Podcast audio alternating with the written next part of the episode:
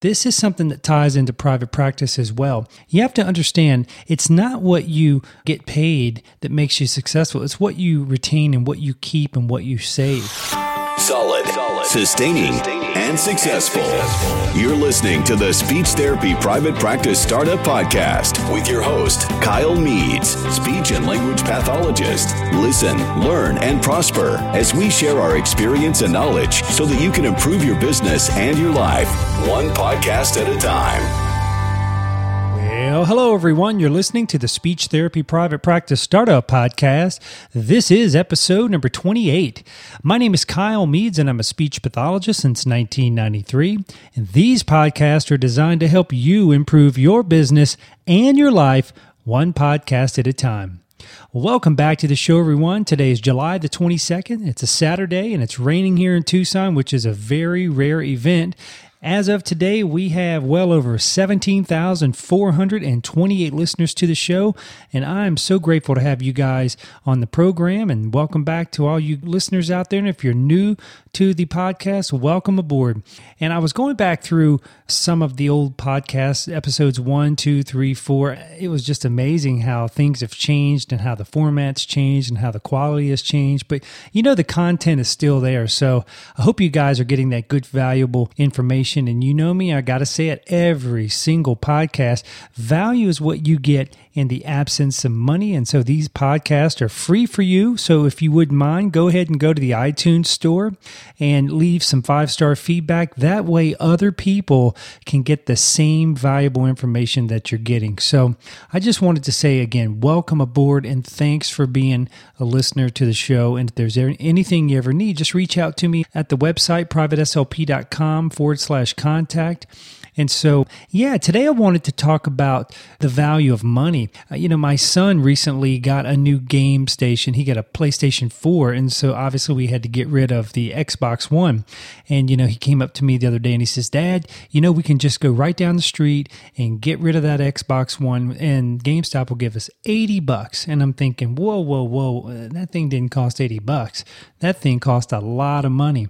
And I said, go get your camera, son. I'm going to show you, give you a little lesson in value. So, what we did, I've got a great feedback on eBay. So, I said, let's put this thing on eBay. And he, he's never done an auction or anything like that. He's 11. So, I said, watch this, take some pictures. So, he took the pictures. I said, let's load that thing up on a listing and we're going to put it on there for a dollar, a dollar reserve. He says, whoa, whoa, dad, we can't give it away. You know, they're going to give us 80 bucks at GameStop. And I said, no, watch this. We're going to hit the greed button. We're going to put a nice Xbox One with an external two terabyte hard drive and two headsets and 11 games and all that other stuff, all the bells and whistles, a camouflage controller and a black controller, and you know, all these extras.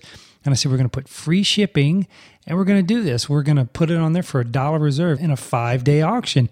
And he was kind of freaking out. I said, no, no, no, you'll see by the morning time. This was 10 at night. I said, by the morning, we're going to have at least 50 or 60 bucks on this auction.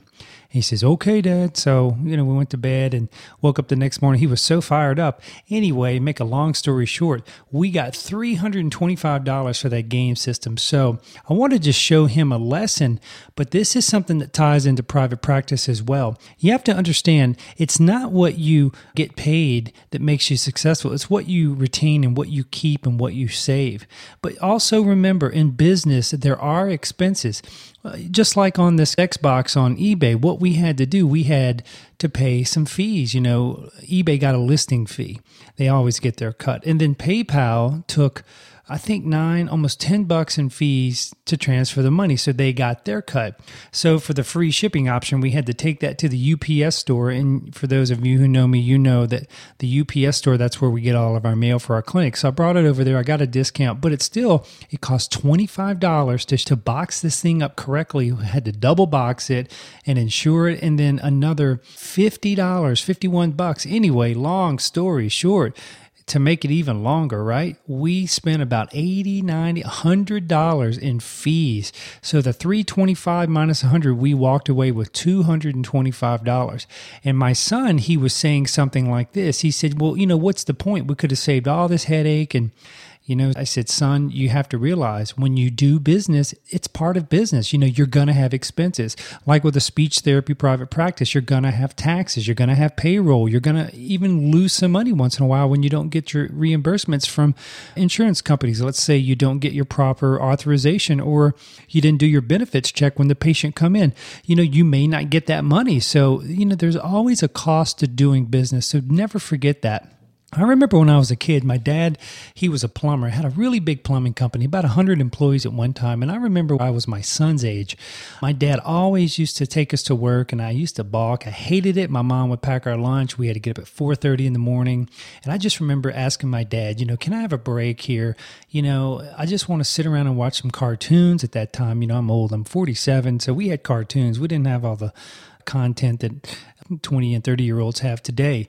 But I said, you know, can I just sit around and just relax and enjoy my summer? He says, no, sir, you need to go to work, but I'm going to pay you. And so when I was 9, 10, and 11, I was making 100, 120 bucks a week and getting taxes taken out. But my dad always had us digging ditches, running sewer pipes, sweating copper, installing water heaters, building apartments.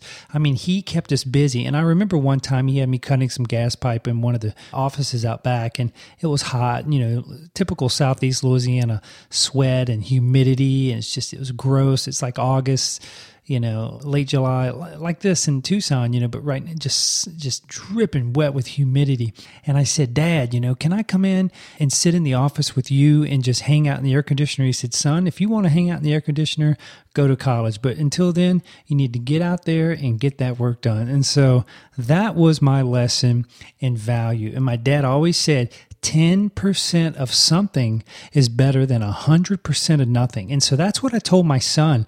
I said, yeah, we could have taken the easier, softer way, go down to GameStop, give all this games and components, you know, walk away with 100 bucks. But no, somebody's going to get good value. Some child out there or some adult that's going to get a good quality, gently used system and they're going to uh, enjoy that. And we made a little money. That person's going to get good value. And also, I told my son, I said, this is a lesson for you in marketing. I said, remember when I asked you to write the descriptions? And he said, yeah, dad. I said, you know, what did you write? You know, he said, there's a camouflage controller and a black controller and, you know, the console, the cables, the Bluetooth headset, 11 games. And he listed all that out. And it was really cool to watch him do that. And then I kind of put a little fluff fluff in there. And I said, Watch this, son. Gently used. Or how about manufactured in 2015? Or how about never moved from room? Or how about this one? Smoke free environment, you know, clean system, smoke free environment. So he got to see some of those marketing aspects in how you sell a product. So that's what I wanted to show my kids. So again, kind of rambling on about this, but you know, it's really important with private practice. You want to correlate everything that you learn throughout your career and you want to give good value, give good treatments, give good customer service. And you've heard me say it time and time again. You got to suit up and show up and not be flaky and get that job done. Have an offer that converts, and that's therapy services at a reasonable price, and you can take insurance. And we were just talking about that in the All Access Forum. If you go to privateslp.com forward slash coaching, you'll see how you can join the forum. We have six members in there right now, and we're just all having a good time having our monthly webinars, and all the content is in there, and people are asking questions and they're getting answers. And if you're looking for something and you can't find it, just let me know and I'll make it for you. And I tell people that all the time. So we've been recently talking about credentialing and insurance plans, and we were talking about, you know, your first patient and what are the proper steps to get that person in the door and the paperwork and all that stuff's in the form. So if that interests you, again, privateslp.com forward slash coaching. But as always, I hope this has been a valuable podcast for you. And if you need me, reach out to me, Kyle at privateslp.com. And thank you for listening.